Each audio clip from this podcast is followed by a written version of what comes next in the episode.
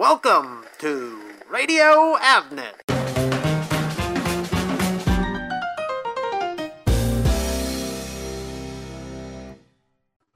Welcome to Avnet's Distributing Wisdom podcast. Distributing Wisdom is a forum for experts in the electronic components supply and distribution industry to discuss what it takes to adapt to and drive technological change.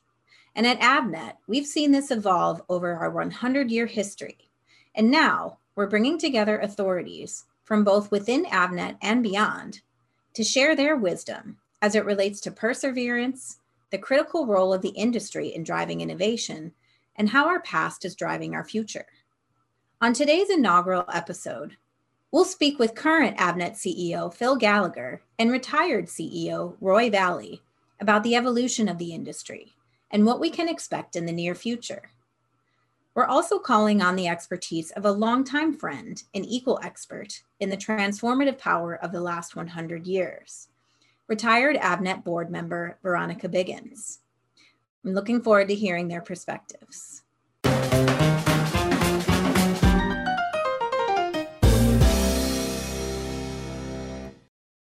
Roy, you were Avnet CEO at a very pivotal time for the company and for the electronics industry overall.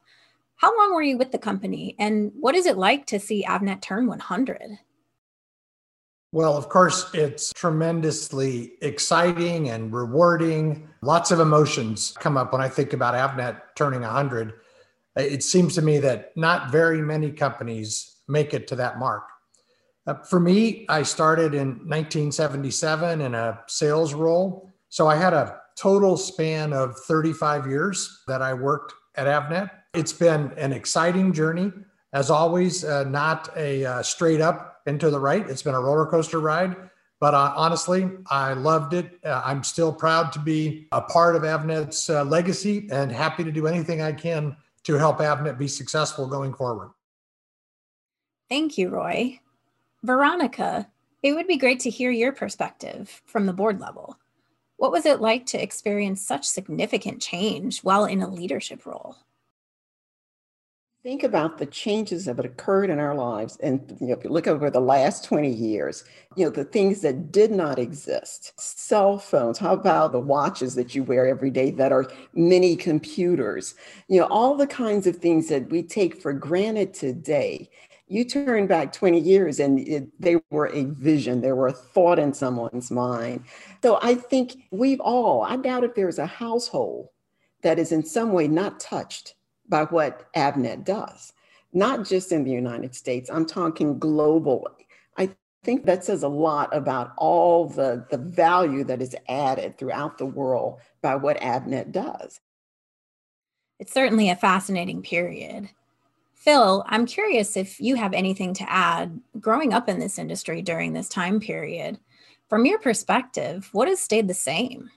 What we've done, I mean, it's amazing how it's changed and evolved and talk about the company going 100 years, think about the adaptability and the perseverance and the adjustments we had to make. What I talk about, I talk about the three pillars. You know, I, I don't think that's changed. And we have our upstream, we have our suppliers, you know, downstream, we call it our customers. You know, what's more important, your heart or your brain? Okay. And the distribution in the middle is our people, right? And that, ha- that hasn't changed. People do business with people that they like and trust over long periods of time. How we get the business done EDI, digital, the all the things you just talked about, that's changed. Globalization across ponds, that's changed dramatically. But I, I don't think the that foundation of critical supplier relationships, not vendors, supplier partners, critical customers are tied together in the middle with with with with our employees. And, and I, would argue that the, the, suppliers are as critical as our customers. Now, it's really that dump that barbell we're constantly balancing you know both sides of the equation in the middle the constant that has gotten us through is that employee base. You know that is also well said because how many companies can say that for 100 solid years they've stayed focused on the, the key and the core parts of what makes us what we are. It's interesting now that I reflect back, I said, you know, 20 years, but, you know, 100 years, when you think about the thing, artificial intelligence, when you think about all the things now that are available to us, I think it's, it is amazing what we've done as a company. And through that, we've had some supplier relationships as long as 60 years. You know, it started what, Roy, mostly in the cylindrical connectors surplus. Yeah, those um, barrels of surplus circular connectors that preceded franchise distribution as we know it today. But along the way, that buy sell relationship evolved into a franchise with terms and conditions and value spelled out and pricing and uh, inventory management provisions, et cetera. And that is the industry that developed into the electronics components distribution industry. Okay, last question on industry change. Tell me a bit about your approach as a leader during this tumultuous period. Let me ask you what personally did you employ in terms of leadership strategy to guide the company? So, first of all, in the 90s, the economy was globalizing broadly. And then, as you zoom in on our industry, our suppliers were inventing new devices, and those devices had worldwide appeal. And so the vendors needed to get these devices distributed on a worldwide basis. And then we had some customers who were manufacturing more end product oriented things. And same story, they had customers domestically and then were finding themselves marketing into other countries and needing to establish global manufacturing capabilities. So we had a big decision to make. And we could have chosen to stay in North America, or we could become more global. And we ultimately came to the conclusion that at some point in the future, we were going to be global, or we probably were not going to exist. From my perspective, the whole concept of the modernization of the warehouses, the robotics that was ahead of, you know, when you think about when robotics really started, it was well ahead, which made the whole process seamless.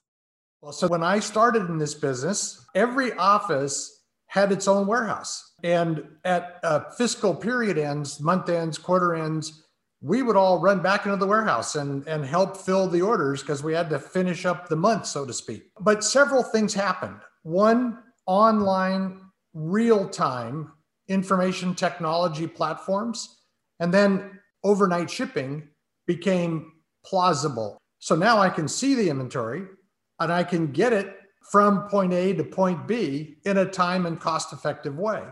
So we went from these local to regional to mega center warehouses and introduced automation uh, because we had the volumes to justify those investments. So you talk about some of that evolution back in the early 80s. Just talk about the Americas. You know, we didn't have national franchises either. You got a franchise, you might have gotten Intel in LA, Chicago, Minnesota, and New York, but you didn't get an arrest. It wasn't an automatic. You got the franchise across the Americas. So that was another big evolution that changed. But Roy, one of the things that happened in the in the 90s, uh, back to your point, that really accelerated this globalization as well. Of course, you had the dot com and Y2K and all those things happening. But you'll remember in came what's called EMS or outsourcing of manufacturing and contract manufacturers and and again, they're, they're some of our best customers today and largest customers, but we weren't sure, if you recall, are they friend or foe? You know, are they getting into supply chain services? We started to get into some manufacturing services. Uh, are they going to buy us? Are we going to buy them? And it actually settled in that, you know, today they're 30, 35% of our business. They've been 30, 35% of our business for now many, many years. And the partnership and reliance on each other, because I think we both found our way, what they're really, really good at and what we're we are really really good at how do we how do we leverage that? So so that accelerated the globalization and then design right? As we added more and more design um, services and field application engineers things were being designed in the west shipping to the east. So we had to build the uh, the bridges if you if you will between regions to be sure that we were doing the design here in the us or europe. While we need to make sure we're capturing the revenue when it went over to a contract manufacturer or whatnot in uh, in Asia, you know, down to Guadalajara as well, and of course uh, Eastern Europe. So there are just a few of the additional dynamics that really drove the, the leadership change and, and and some of the courage you had as you, uh, not to embarrass you, Roy, and the board had to make some of those decisions. There were some big leaps. Well, that's interesting because I was certainly part of that shift, you know, from uh, going from the Americas to this global company and, you know, thinking about in particular the Asian region, which was growing in leaps and bounds. And then you take all the political part of that that also impacts the decisions that have to be made when you're doing that. The uh, when you think about the impact on our suppliers and customers and and, and our people. I always thought as a board, we need to understand the places that we're moving into that's different from just sitting here, you know, on, on this continent. Uh, we need we really need to have that bigger vision and you know think about on a daily basis all the things that are going on and keep keep up with the changes that are going on in the world and i think that you look back and you think about that whole looking forward making that move the the risk and you know the board having to think about the cost of the risk and all of those kinds of things. You know, uh, some really great decisions was made were made in that time. Um, maybe one or two that maybe didn't, but 99% of them are really are really good. You know, Veronica, to that point, we also were cognizant of this notion that we don't know a lot about those geographies and the ways of working, so to speak, and local cultural differences and so that is what led to the decision to enter each new geography via acquisition or a joint venture arrangement. And uh, with that, we got local management that brought along that local knowledge. And then over time, we were able to develop the awareness uh, back at Avnet Central. Many of those leaders, Roy, are still with us today. I remember one or two who said to me as we traveled and went to different countries, I want to be a leader. I want to be one of the key leaders, you know, in Avnet. And here they are today. They're in those leadership roles. You know, as we began acquiring, we were trying to figure out how to get the maximum value out of the investments. And we developed this mantra called best people, best practices. And, and the idea basically was, hey, look, it really doesn't matter who bought who. You know, we we're we happen to be the acquirer, but what we want to develop is the best possible company. And to do that, we need to retain the best people and the best practices.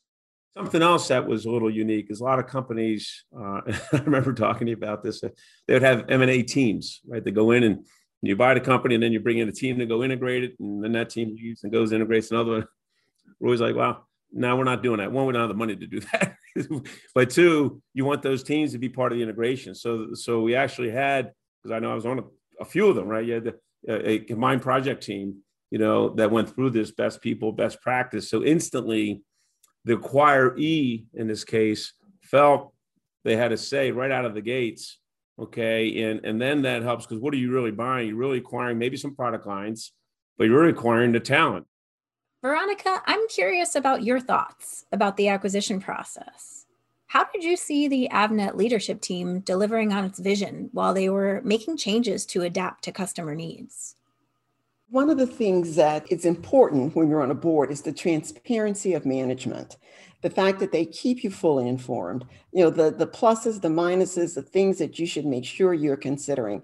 There was always full, deep discussion. You know, when you think about the budget, you think about strategy, you think about how is this going? We're, we're thinking about, you know, 10 things here. Now, which ones are the most important? Let's really kind of line this up so that we're, we're all focused. Uh, one of the things that I think the board did really well, the board understood its lane. You know the you know the ceo is the person who ultimately takes that responsibility. But with an obvious input from us and seeking that input and listening to that input i think that that was a really important thing that the board did extraordinarily well. Globalization wasn't the only driving factor behind industry change at the time value add services was a big development as well Roy, how did you see this changing distribution? If you go back to the beginning, distributors bought parts, put them in inventory, and then sold parts, uh, typically buying in larger quantities and selling them in smaller quantities to a broad base of customers. And then some of those parts, we figured out that if we bought the pieces and assembled them, we could be much more efficient in our inventory. Instead of carrying all the different potential combinations in stock finished, we could build them to order. There's a couple of themes that that transcend as value added went from physical to technical to supply chain. And, and value added services today uh, spans all three of those. Phil, I'd love your thoughts on that too. How has that philosophy continued to play out over the years? And what's next on the horizon for the industry as technology gets more and more complex and sophisticated? So I think that the design services piece is going to continue to be a key play for us. And then on the horizon, I mean, you can't you can't get off a podcast without mentioning something around you know IoT and the chips on the edge. And indirectly, Veronica mentioned this earlier. Just we IoT's here. I mean, it's on your wrist, it's on it's on your thermostat, it's on your your alarm system. I mean, it's already here. It's just early days of, of the applications in the industrial space and medical for IoT. And we're well equipped today with not just teams, but with software development and platforms to take it from the edge, if you will, uh, to the cloud in a secure fashion. Again, that's early days, but we see that in the next three to five years. It's going to be a, a big play, a higher value, to Roy's point, and should give us greater benefit and, and margins as well. Roy, looking back over your tenure in the distribution industry, what are some examples that come to mind when you think about the value of distribution and how that's developed over the years? If I had to give you one answer, this industry has evolved from small, privately held individual stores to multi billion dollar public corporations with multi billion dollar market capitalizations. So I think that that alone is evidence that points to how distribution has grown in value over the years. Phil, I'd like your thoughts as we close out today's episode. As Avnet enters its second century in business and our industry faces yet another period of momentous change, what are you staying focused on?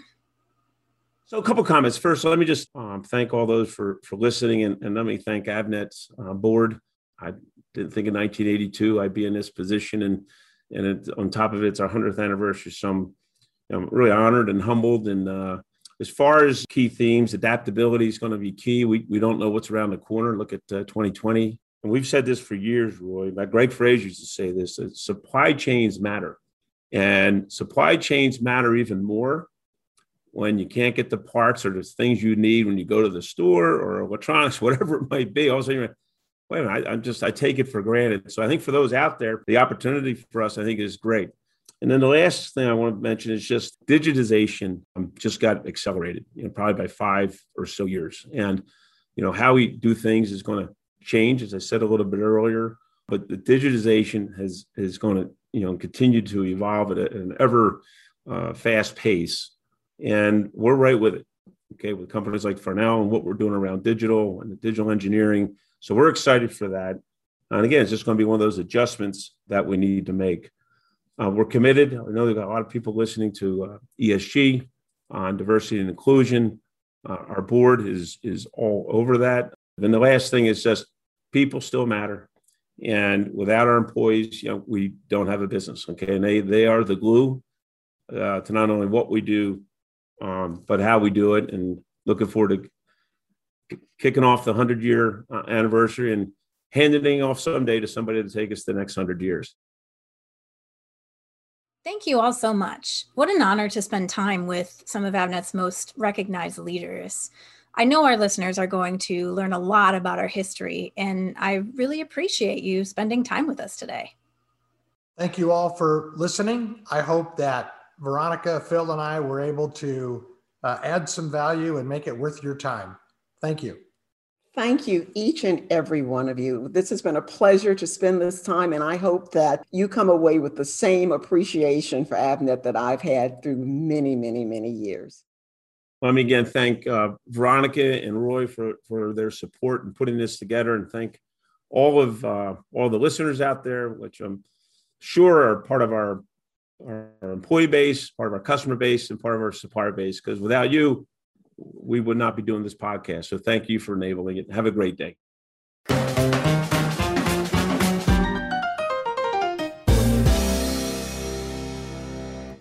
Thank you to Phil, Roy, and Veronica for joining today's inaugural podcast. This episode of Distributing Wisdom is the first in a three part series exploring the value of distribution. On our next episode, we'll be joined by guests who will share their perspective from the supplier community. To learn more about distributing wisdom, please visit avnet.com forward slash podcast. Thank you for listening. Until next time.